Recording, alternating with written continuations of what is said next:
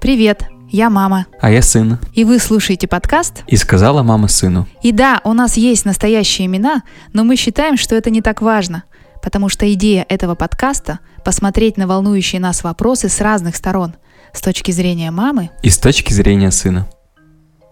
Привет, сын. Привет, мам. Вот ты уже совсем взрослый и уже несколько месяцев как вылетел из э, гнезда. И я хотела бы сегодня с тобой поговорить о том, как ты справляешься с этой взрослой жизнью.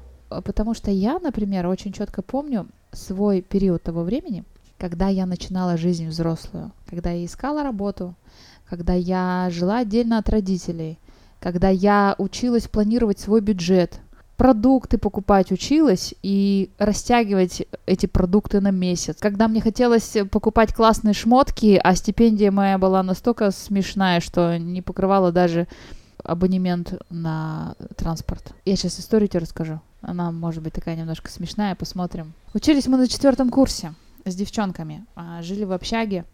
А, Университет был в центре города, а общага в другом районе. И нужно было ехать 45 минут на трамвае и потом еще пешком там минут 20 топать. И тогда это был 97-й, наверное, год. 97-98, а, начинались активные рекламные кампании крупных корпораций типа Procter Gamble, вот это вот все, Unilever. Прошу прощения, прокладки Always. До этого это непонятно, что было у женщин российских. А тут вот эти прокладки а, на каждой остановке трамвая раздавали девочки-промоутеры. То есть это была упаковочка, в которой одна или две прокладочки, и вот вы выходили из трамвая, и красивые девочки-промоутеры всем девушкам вручали, ну, те, которым по возрасту положено пользоваться, вручали эти прокладки. Прокладки стоили капец как дорого. Нормальные, хорошие, были очень дорогие. И девочки-студентки со своей стипендией и деньгами, которые им дают родители, мы не могли себе нормальные позволить просто предметы гигиены. Я работала в школе, мне было некогда, то есть я училась в университете, работала в школе и вечером на втором факультете училась. И я своих девчонок, однокурсниц, подружек и соседок по комнате отправила на работу, на галеры. Я, у них у нас же у всех были абонементы студенческие, то есть проезд был бесплатный, по сути. Ну, то есть не нужно было сконцентрироваться количество поездок, как у тебя сейчас. Девчонки сели у меня на трамвай и выходили на каждой остановке. И на каждой остановке с благодарностью принимали пакетик с прокладками. Потом ждали следующий трамвай, заходили на, и заходили в э, вагон, на следующей остановке снова выходили. И так девчонки у меня за тот день насобирали столько прокладок, что мы вчетвером целый год ими пользовались. Я к тому, что когда ты начинаешь взрослую жизнь, у тебя она не отличается комфортом каким-то особенным, ну вот от той жизни, как я начинала, да, то есть тебе нелегко сейчас, я знаю. Ты учишься лавировать, искать какие-то варианты, такие, которые тебе бы в голову раньше никогда не пришли. И я знаю и помню, как мне было нелегко, но весело, но нелегко. И иногда прям хотелось выть, иногда хотелось просто бросить все и вернуться к мамке под крыло. Я это помню все. И глядя на тебя, я, конечно же, очень переживаю, сынок, за тебя, но мне интересно, как ты справляешься. Расскажи мне, пожалуйста, что ты делаешь сейчас в своей жизни, как ты ее проживаешь, как ты учишься жить по-взрослому и самостоятельно. Ну, как-то так. В общем, э, очень сильно начал париться по поводу закупок в магазинах. У меня уже даже есть небольшая стратегия условная. Я знаю, что в ленте, как бы, если закупаться оптом, то там дешевле выходит. Вот, но до ленты нужно еще доехать.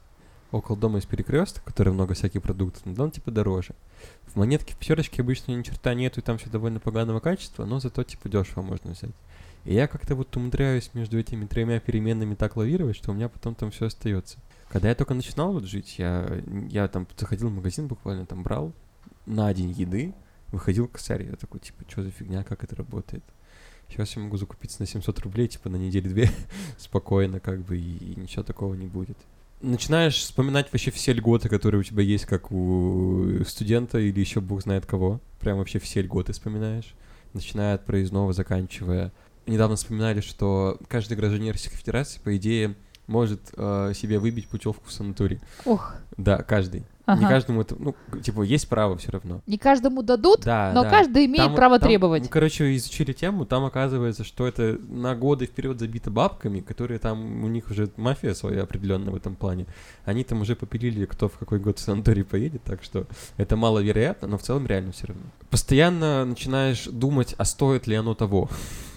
Относительно вообще всего, чего только можно. Открыл для себя самокаты вот эти все, которые электрические. Они же, Мгм. они ж, конечно, не очень актуальны, когда мокро, но все равно довольно иногда спасают, потому что такса может там стоить 300 рублей в лучшие там времена, да? Ну, в худшие наоборот, когда очень высокий тариф. Автобусов может просто не быть, например, или они там будут, к- бог знает когда, и ты уже 100% опоздаешь. И есть самокат, который как бы тебя за 60-70 рублей, в принципе, довезет до другого района, как бы в целом даже с комфортом. Это ты какой-то самый дешевый нашел самокат? Не, я говорю, типа, не, конечно, там же еще, как у такси, тоже варьируется ценник от Ага. загрузки. Ну, я помню, когда я на работу опаздывал, довольно частенько бывало такое, что у меня, типа, один автобус только меня до работы может довести вовремя. Вот, если я на него... А я еще на конечке живу, как бы там очень сложно автобус поймать. Он может приехать на 5 минут раньше. Или на 10 минут позже, как бы. А может, там, вовремя, кто знает, как бы. А, очень его сложно поймать. Бывало часто, что я просто ехал на самокате, там, там с утра пониженный тариф, плюс ты еще гонишь, как черт, чтобы у тебя времени накапало дополнительно. Целых 30 километров в Я те- час. Я тебе ск- 25.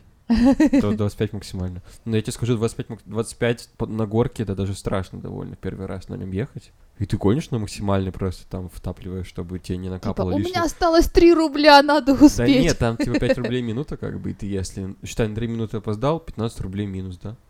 И как Мгм. оно так каждый день капает, капает, капает, и все. Ну, в общем, полезная штука оказалась. Что-то среднее между такси, как бы, и автобусом. Мгм.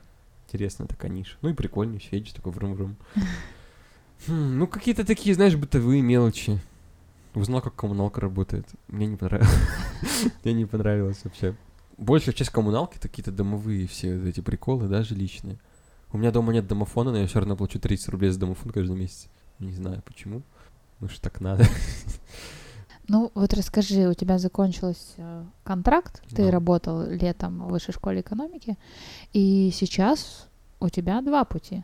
Либо найти работу, либо вернуться домой. Я, конечно, тебя, сыночка, всегда жду и приму, но я же понимаю, что ты как взрослый мужик рассматриваешь это как откат назад, ну, то есть шаг назад. Да, что ты вышел в свою взрослую жизнь, что-то пошло не так, и ты вернулся обратно. Ни в коем случае не буду тебя, к тебе как-то по-другому относиться после этого. Я, наоборот, буду счастлива, если ты вернешься. Но с твоей точки зрения, я понимаю, что твоя задача сейчас максимально закрепиться вот в этой самостоятельной жизни. И с какими трудностями ты сталкиваешься? Вот об этом хочу поговорить. Хрен найдешь адекватную работу. Вот. если к самому острому вопросу. Потому что очень много всяких работ по типу курьер, э, работник там э, KFC условного или еще кого, или там менеджер в отдел МТС. Ну, такие, короче, базовые, нишевые, низшие работы. Неинтересно, не для они твоего даже, они не то, ума. что интерес, неинтересные. Там ужасные условия труда и какая-то, ну, просто, ну, нереально низкая зарплата. А это же понятно, типа, что сделано не для, ну, типа, не взрослых людей. Ну, что там, замечал, никогда нету в KFC взрослого человека, там, которому лет 30, 40, там, со стажем, потому что там такая мизерная зарплата, что, как бы, ну, вообще Для детей, подростков Э, Да, и нормально. двоечников, которые никуда не поступили. Да, да, там даже таких нет. Прикол в том, что типа реально все очень, ну там очень, очень низкооплачиваемый труд и как бы очень такие суровые условия работы. Ты в час пик какой-нибудь в KFC зайди, там, таки, там у ребят такие взгляды просто поникшие, их, они там так устали. А эти Яндекс работники, которых постоянно обманывают на время, накидают и так далее. Там же такие условия все плавающие, банально. У меня просто довольно значительное количество друзей в таких сферах работает. Ну, или работало когда-то. А, там же как в Яндексе работает. У тебя, допустим, есть, да, клиент, у тебя есть кафешка. Тебе до кафешки ехать 30 минут на Мгм. автобусе. А, и, и вести там минут 5, допустим, до клиента. Он же ближе заказал явно. Мгм. Вот, так тебе время, которое ты это, едешь до, на автобусе до места, не оплачивается. И Мгм. проезд, соответственно, тоже. А оплачивается только вот эти 5 минут, которые ты несешь а, человечку еду, Мгм. и, соответственно, проезд, если ты вдруг проехал. То есть, как бы так. Ну, как бы, ну, Ну, а что ты хотел? Это неквалифицированный труд. Ну, Любой вот, да, неквалифицированный да, да. труд а всегда оплачивается плохо. тебя не возьмут, потому что у тебя опыта нету, а опыта нет, потому что тебя никогда не берут. И вот этот порочный круг про- проклятый, и это вообще ужас какой-то. Ну и график это то, что, то, что я считаю очник. Мгм. Очникам-то тяжелее, конечно. Ну, я, у меня есть много свободного времени, просто у меня так стоят пары неудобно для работодателя, что мне нужно будет днем часа на три, допустим, просто уехать. Кому это понравится, никому это не понравится. И сколько ты отправил э, резюмешек? Штук восемь. Ну, 8 это еще немного. Не, я отправил во все доступные, типа. я, я мог бы, я мог бы больше, я же говорю, я искал, типа, работы по специальности, по своей юридической. Что, ну, как бы, чтобы опыт напивать. Я готов даже за 10-12 тысяч работать, лишь бы мне опыт капал. Мгм. Типа, я уже буду что-то уметь, и я потом могу, типа, здрасте, я умею то-то, то-то, то-то, а аннуитетные обязательства рассчитать могу. Я не знаю, что такое, но меня ребятки рассчитывали, вот. А, здрасте, возьмите меня, типа, я вот это уже умею. Они такие, ладно, давай иди. А сейчас, типа, здрасте, я ничего не умею, и у меня работа полдня только можно. Я готов работать за, за ничего. Мгм. Вот у меня сейчас такие, типа, цели. Ты знаешь огромное количество классных мальчишек и девчонок, закончивших неплохие очень даже вузы, работают, как вот ты сказал, KFC, а, администратор в каком-нибудь салоне, менеджер в кофейне или еще где-то.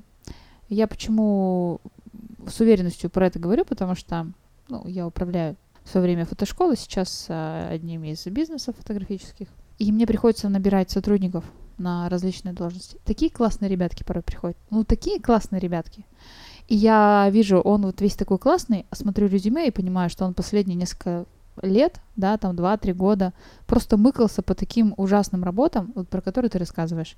Стоял в KFC с выпученными глазами, хотя у него очень хорошее образование, Высшее юридическое. высшее него, да? юридическое, классные навыки, он сам такой весь хорошенький, аккуратненький, э, хорошо говорящий, ну прям классный чувак, да, а он стоял эти крылышки жареные раздавал.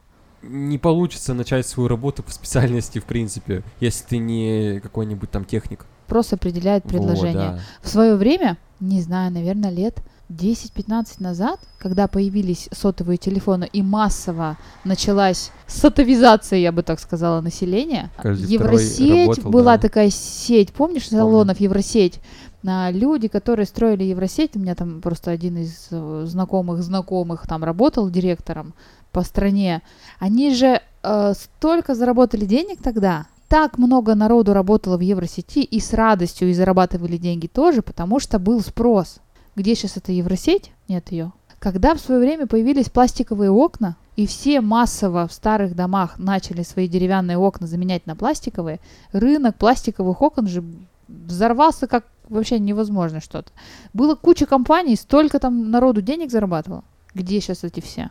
Ну, не такое количество. Когда э, появилась первая вода, доставка воды, это же тоже был кошмар какой-то. Тоже был бум просто этих водовозов разных. Где сейчас все эти водовозы? Там одна-две компании остались, потому что а, большая часть народу стала ставить, например, фильтры, да, то есть им доставка воды стала не нужна. Я к тому это тебе рассказываю, что в разные периоды времени разные люди и разные специалисты нужны на рынке.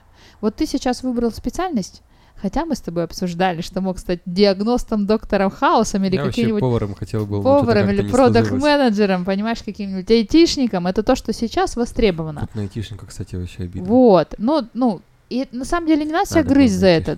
Если тебе это не интересно. Да так-то, типа, ничего такого в этом нету, просто другой формат деятельности, вот и все. Ну, короче, заканчиваешь тогда вуз и идешь учиться на айтишника и... Я, я приду такой, да, на работу, говорю, вам юристы нужны? Они Такие, нет. А программисты? Нет. А, А повар? А филологи? А повар? А а я все могу. Да. Ну А да, ты- конечно. Ты понимаешь, оно сейчас ведь так и происходит.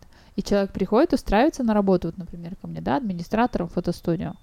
И он такой классный, и он и это может, и он и продавал, и он и администрировал, и он в 1С работал на первичных бухгалтерских документах, и он вообще фотограф, и он вообще так-то айтишник, и вообще он там программное обеспечение писал, и в Орленке работал, в моем любимом. И я такая, боже, человек, какой ты классный. Увижусь с ним завтра и посмотрю на него, что он из себя представляет. Это я тебе к чему говорю? А, прошли те времена, к несчастью или к счастью, не знаю. Когда ты вот весь такой замечательный, хороший, закончил себе школу с медалькой, закончил себе вуз с корочкой красненькой. И вот такой выходишь, и все тебе ждут, мальчик мой хороший, приходи скорее работать, вот тебе зарплата 154 Так рубля. несчастье, я считаю. Не знаю. А что делать-то? Вот мальчику-то такому, что делать-то мне скажи?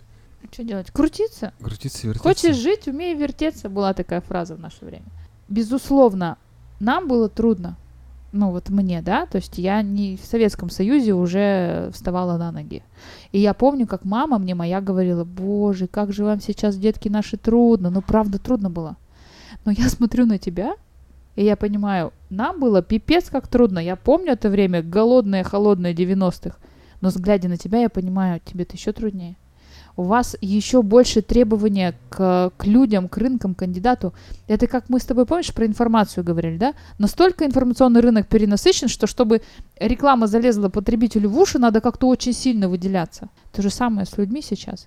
Настолько вас много таких классных, что чтобы что-то сделать в этой жизни, куда-то попасть, надо прям быть класснее всех. И это трудно. И я тебе искренне сочувствую и максимально буду помогать, чем смогу и наблюдаю за тобой, как любая мать, за любым первым шагом своего ребенка наблюдает замиранием сердца. Но кроме как поддержки человеческой, я тебе ничего дать не могу. Пуховик хотя бы. Ну хорошо, пуховик. Трудно, да, трудно. Но, понимаешь, это жизнь. Не хочется тебя расстраивать, конечно. Но знаешь что, еще труднее может быть. Да. Ну тогда, тогда. А потом дети, их кормить Да надо. ну нафиг. А вот ты знаешь, а, огромное количество молодых людей, говорит баба Катя, именно так и говорят. Вот они сталкиваются со взрослой жизнью, ну вот как ты сейчас, да? Ну, просто я с ребятами дружу, которые там постарше тебя лет, там, 27, может быть, 29. И вот они так же, как ты, проходят все эти этапы, также сталкиваются со всем вот этим. И они такие классные, но они никому не нужны. И когда обсуждаем там, например, детей, они говорят, да ну нафиг. Я вон собаку заведу. Э, Я сам-то никому не нужен, кому мои дети будут вот, нужны. вот. И они говорят, я лучше, лучше собаку заведу, он с собакой-то Со- гулять. Собака милая, собака всем нужна. Вот. Собаку и покормит, и напоит, и, в принципе, ничего и по жизни особо и Вот. не надо. Вымирают государства без детев. Ну, вот в, в том, что государство умирает, уже виновато государство, уж извините, тут я уже ничего ну, не мы с скажу. тобой решили политику не обсуждать, чтобы не скатываться вот в это вот. Не, вот эти все поводы, ну, все вот эти вопросы по поводу того, что государство умирает, нужно повышать рождаемость, типа, так оно ж не от слов повышается. Ну да, соглашусь с тобой. Ну вот понимаешь, что бы мы тут с тобой не говорили про государство, про жизнь и Да так не далее, будет. да, это ничего не изменит. Ну да. Надо что-то делать. Надо вставать, задницу поднимать с дивана и что-то делать. Но иногда так бывает, что ты, ну, капец, как стараешься. Ну, прямо вот вообще и работаешь и днем, и ночью. Очень стараешься. А того результата, который ты хотел бы получить, нет. У меня такая история есть по поводу того, как я паспорт новый получал. И это как раз типа из оперы про взрослую жизнь, типа, и про то, что полный бред, никто не поможет. Ага. Сам, типа, справляйся с этим. Я же предпринимаю некоторые попытки сдать на права, Ага. так это, наверное, можно назвать. И я когда пришел сдавать теорию, это было, по-моему, 10 число, а я почему-то был искренне уверен, что паспорт действует, типа, еще месяц после того, как он, типа, закончился действие. Потому что я даже, по-моему, закон куда читал, ну не суть, я не помню. Но я был уверен, короче. Вот, я прихожу туда, отсидел очередь, говорю, я хочу на теорию, они такие, у тебя паспорт старый, иди меняй. Я такой, чё? Он говорит, паспорт старый, как бы, ну мы тебя не можем допустить. У тебя все хорошо, паспорт старый. Я такой, и что делать? Они такие, ну, либо меняй, па- типа, меняй паспорт, временное удостоверение бери. Я такой, что сколько делается? Она такая, ну, от 10 минут до 10 дней. Я такой, спасибо. Вот, и это просто, это был, я, я просто за день это сделал. То есть, типа, процедура, которая обычно делается дней 5, через ФЦ в, в спокойном порядке. Я, типа, с нуля ее понял, как бы, и сделал за полдня. И это был такой вообще ужас. Я сделал фотку. Я красивую ведь, да. Не просто не хухры-мухры. Потом я поехал в главное управление МВД по Перми. Там сидел полицейский с такими круглыми глазами, меня смотрел, чё, паспорт? Я говорю, да. Какой паспорт? Ты что тут делаешь? Ты в полицию приехал. Такой, я знаю, вы этим занимаетесь. Я говорю, здрасте, мне нужен паспорт. Он такой, мальчик, иди, иди гуляй. Я говорю, паспорт нужен. Он такой, ладно, звонит по телефону. Говорит, да, да, молодой человек пришел. Паспорт по выслуге лет надо поменять. По выслуге лет меня с фразах убило тоже. Говорит, ага, ага, ага, понял. Нет, ага. Карпинского? Ага, ага, понял. Тебе на Каспийскую 15. Я такой, Карпинская? Думаю, ну я хотя бы знаю, где это. Каспийская. Я такой, ага, спасибо. Он такой, ну ладно, типа пока. Я пошел, думаю, зайду еще в отдел по миграции на всякий случай. Я посмотрел, где Каспийская находится, это такой ужас, ужас. Там просто частный сектор ничего нет. Пошел в отдел по миграции, там сидит, короче, даже дедушка какой-то. Я говорю, здрасте, я паспорт получать. Он такой, по выслуге лет что-то. Ну, короче, тоже, это, короче, тоже такой, ты точно к нам, да? К нам? Я такой, да. Ну, вы этим занимаетесь? Он такой, да. Я говорю, да, ну ладно. Там, короче, в углу стоял телефон, с номерами всех главных, кто там находился. Он говорит, иди туда. Я такой, ладно. Он говорит, типа, звони, там отдел по обращениям граждан, РФ, что-то такое есть. И, типа, если ответят, как бы, что-то, ты спроси, там, как бы, проконсультируешь. Я такой, ладно. Звони на первый номер, не отвечают. Звони на второй номер, не отвечают. Звони на третий, нет. Четвертый, нет. На пятый позвонил, понял, что не дозвонюсь, пошел на Каспийскую 15. Вызвал такси, доехал до вот этого вот места. Это вообще ужас какой-то. Там ничего, там старая советская переделанная школа в частном секторе. Сейчас, типа, отдел полиции. Мне говорят, 113. Я такой, что? 113. Чего? Ну, повтори, когда будешь выходить 113. Я такой, ладно. Ну, там какая-то система, я не знаю, с цифрами. Типа, ты заходишь, тебе говорят число, и ты должен, когда выходишь, его сказать, типа, обратно. А-а. Типа, как Это типа бумажка, как э, чек в, э, клиента в банке, только у них чеков нет, ты 113, запоминаешь короче. 113 свой номер. Да, вот. Я, типа, захожу, говорят, госпошлину оплатил. Я такой. Нет, не оплатил эту госпошлину, давайте я оплачу. Он такая, ну, нет, чек нужно распечатанный. Я смотрю, в радиусе 5 километров нет ничего. Типа, в принципе, как бы, да, только дома. Ничего нету, ни магазина, ни пятерочки, никого нет, ничего. А, я думаю, пипец, что делать? Думаю, давайте я вам на почту скину. Она такая, нет. Я прямо полчаса эту женщину, девушку, уламывал, чтобы она мне все сделала. За 10 минут до конца смены я ее, видимо, задрал уже. Она такая, «А, бог с тобой, ладно. Сделала мне. У меня 2% на телефоне осталось. Я же весь день, типа, с самого утра этим бегал, занимался. У меня телефон в нули, ну, почти высаженный. Я на последнем проценте отправляю ей, э, это, ну, не ей, типа, по реквизитам отправляю госпошлину. Эти 300 рублей проклятые. А, отправляю ей чек на почту, она такая, «Да бог с тобой, ладно, типа, и взяла мне, сделала мне УДО. Ну, ну, удостоверение личности, вот, временно. Я такой, ладно, здорово. Вызываю такси на последний вообще полпроцента, доезжаю до работы, такой, «Фух, получилось. И типа мне нужно было именно в этот день сделать, потому что у меня через два дня уже как бы экзамен по вождению должен был быть. И если бы я его пропустил, я пошел бы в следующий раз, а следующий раз 17 да, сентября. А это время середина августа, как бы там довольно сложно записаться. Инициацию во взрослую жизнь, сыночка, ты прошел Можно этим и так испытанием. сказать, да. Ну и чему тебя научила эта история? Научила меня очень быстро оценивать ситуацию и очень быстро что-то решать. То есть э, я вот я, я просто когда вот с этим столкнулся, и мне сказали, как бы я почитал информацию, пос- поспрашивал таких ребят, мне сказали, ну не меньше пяти дней никак, вообще никак. Я мог бы на этом этапе сдаться, но я, блин, собрался, прогуглил все сайты, узнал, что можно через полицию за один день типа сделать. Это как бы не такая уж тривиальная информация, ее как бы довольно не, не, не так уж просто найти, я тебе скажу. И ты знаешь, ты мне не позвонил. Ну Ты да. мне рассказал про эту историю, когда уже все сделал, сказал, мама, ты представляешь? Вот, но в моменте ты не обратился ко мне за помощью. Ну да, а что ты еще работаешь, чем тебя отвлекать? Или типа, что с тебя взять, ты что-то, чем ты можешь мне помочь? Да и чем ты можешь мне помочь? Я узнал, что нет ничего невозможного. А ты помнишь, когда ты был маленький, был такой мультик «Роботы»? Ну, не начинай. Ну, правда. Ну, ты помнишь этот мультик? Помню, ты его очень мультик. любил, да. И правда, очень хороший мультик, и там был такой робот, Бигвелд.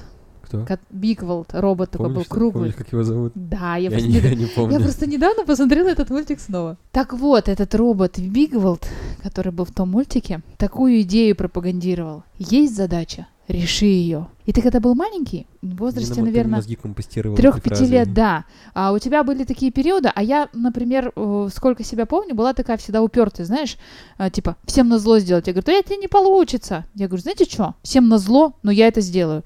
И я порой излишне, но была упертой. А ты в какой-то период времени вел себя таким меня образом. не получится. Ну да. Нет, Типа да. не- нет, я Нет? не говорила, что у тебя не получится. Ты что-то начинал делать, у тебя не получалось, ты расстраивался и не продолжал. И я тогда, тогда такая говорила отцу твоему там и себе, типа, это в кого такой мальчик-то? Не в меня, что-то он не упертыш нифига. То есть ты сталкивался с трудностью, и ты сразу же руки опускал. Не получается, и все, и расстраивался. И в первом классе так было. И тогда мы с тобой смотрели этот мультик, ну, и мы много раз его смотрели, у тебя были любимые мультфильмы полнометражные, и я тебе вкладывала в голову вот эту идею. Есть задача, реши ее. И даже ты помнишь, наверное, да, ты приходил, мама, мама, у меня не получается домик сложить там из конструктора. Я тебе говорила, сыночка, есть задача, реши ее. И ты знаешь, вот как бы ты сейчас э, с улыбкой не смотрел на меня, да, и как что я рассказываю вот эту историю. Это твоя улыбка. Но я считаю, что вот такие вещи, когда ты в ребенка своего закладываешь, что нет ничего невозможного. Есть задача, реши ее. Старайся до тех пор, пока ну, вообще не будет никаких вариантов. Это то, что позволило тебе сейчас во взрослой жизни добиться результата. А ты ведь мог сказать, у, ну все пропало, ну пойду 17 сентября сдавать экзамен. Мультик, да? Мультик! Смотрите правильные мультики со своими детьми. И вот они дадут результаты через, что там, сколько, 15-18 лет. Паспорт получен, да? Да. Будете смотреть правильные мультики, ваш мальчик сделает паспорт за один день. Ну ты помнишь ведь это все? Помню, помню. Как такое не забыть? Это почти гипноз был. Но хороший же результат дал. Что хочу тебя спросить, сынок?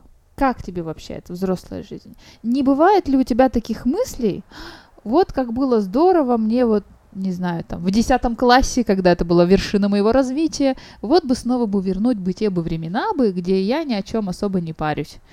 Или все-таки ты никогда не променяешь свое детство, допустим, у тебя есть таблетка, приняв которую ты можешь вернуться в прошлое и пожить еще раз той жизнью. Попробовал бы ты ее, эту таблетку? Или ты не променяешь вот эту взрослую, тяжелую порой, неадекватную часто, сложную жизнь на беззаботное детство, когда ты, в общем-то, ни о чем не заботишься, но и прав особых не имеешь, и возможностей. 50-50. Да? Да. Почему? Ну, типа, мне в целом норм. Единственное то, что все так сложно, все напрягает постоянно. Я. Все, ну, короче, бесит прям вообще нереально. Жизненные трудности, да? Они, конечно, есть. Они, конечно, напрягают. Порой, конечно, кажется, что все вообще апокалипсис, все погибло, все испорчено, и ничего уже никак не будет, а потом такой, да нет, будет. В общем, жить можно. Ты как тот пессимист и оптимист, да? Чё? Пессимист говорит, господи, Ани- так плохо, хуже уже точно не будет. А оптимист, да будет, будет. То есть ты справишься? Ну да, То есть домик на море и мамку на вертолете в домик на море никто не отменяет пока? пока нет. Ну, это, это самое лучшее, что я сегодня А могла вот-. Есть, есть вещи, которые, конечно, по которым скучаю. Готовить еду надо, капец. Как она? Типа всегда. То есть, если ты не будешь ее готовить, она рано или поздно как бы сама-то не появится. Ну и то, что продукты надо покупать, блин. Есть вещи, о которых ты как бы никогда не думал. Сахар, например. Че он заканчивается? Соль, или соль какая-нибудь, че, откуда это, почему это как там, там получается? Тут есть опять же такая штука. И я делюсь лайфхаком с тобой, сынок. Я люблю приезжать к своим родителям в гости. Я, правда, это делаю крайне редко, но максимум 3-4 раза в год. Но когда я приезжаю, я в какой-то момент ловлю себя на мысли, что я становлюсь ребенком. Ну, не прям совсем ребенком, но подростком. И раньше мы приезжали в гости все вместе, с тобой, с папой, там брат мой приезжал, с женой, с сыном, вот мы были все такие большие. И это было прикольно, но гораздо прикольнее, когда я нынче летом, например, приезжала к родителям одна, без твоего папы и без тебя, и без своего брата. И были только папа, мама и я, как раньше, как в детстве, когда я была единственным ребенком. И все в этой семье было для меня. Боже, ты не представляешь, как я нынче кайфанула. Когда папа мне баньку топил каждый день. Когда мама спрашивала, хочешь, я тебе твой любимый салатик сделаю? Конечно, хочу. Когда, с одной стороны, я им помогаю на даче, мы вместе работали, там еще что-то делали, ездили за грибами или в лес. Но они были только мои родители, как когда-то в детстве. Это такой кайф.